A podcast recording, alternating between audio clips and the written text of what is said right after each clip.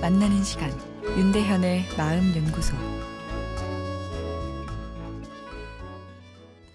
안녕하세요. 수요일 윤대현의 마음 연구소입니다. 어, 오늘은 사회 공포증에 대해 알아보려고 합니다. 소개팅처럼 새로운 사람을 만난다거나 회사에서 여러 사람 앞에서 발표를 할 때 어느 정도 불안감을 느끼는 것은 정상적인 반응입니다. 아, 그러나 사회 공포증이라고 불리는 사회 불안 장애인 경우는 매일매일 사람과의 만남에서 불안이나 공포를 느껴 일상생활에 상당한 불편이 찾아오게 됩니다. 다른 사람들이 나를 부정적으로 판단하고 비판하지 않나 두려움에 쌓여 있다 보니 타인과의 만남에서 불안을 크게 경험하게 되는데요.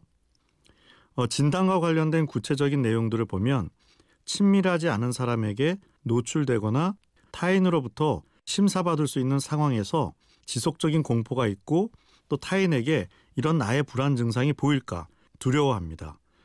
또 두려운 상황에 노출되면 예외 없이 불안 반응이 나오는데 공황 수준으로 강하게 불안감이 나올 수도 있습니다.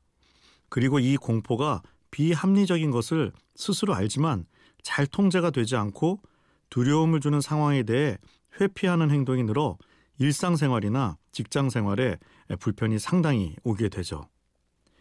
타인과의 관계에서 느끼는 불안이 일상생활에 영향을 줄 정도로 크다면 전문가의 도움을 받는 것이 좋을 수 있는데요. 사회 공포증의 치료는 심리 치료와 약물 치료를 같이 하게 됩니다. 약물 치료는 불안, 공포 같은 심리 증상과 이와 함께 동반되는 심장 두근거림 같은 신체적 증상을 줄여주는 역할을 하게 되는데요. 사회적 관계에서 불안감을 강하게 느끼면 그 불안이 사회적 관계 형성을 더 방해하고 회피하게 합니다. 아, 그래서 약으로 과도한 불안, 공포 같은 증상을 잡아주는 것이 필요합니다. 사회적 관계와 부정적인 감정 반응 사이의 고리를 끊어주는 거죠. 그리고 인지행동요법 같은 심리치료를 함께하는 것이 도움이 됩니다. 내가 가진 부정적인 생각이 무엇인지 알아보고 그 생각의 비합리성을 같이 이야기하며 합리적인 것으로 바꾸어 가는 거죠. 어, 이를 인지 재구성 훈련이라 합니다. 아, 그리고 상황 노출 연습을 함께 하게 되는데요. 사회 관계를 용기를 가지고 맺어보는 거죠. 긍정적인 경험이 늘어나면서 불안감이 줄어들게 됩니다.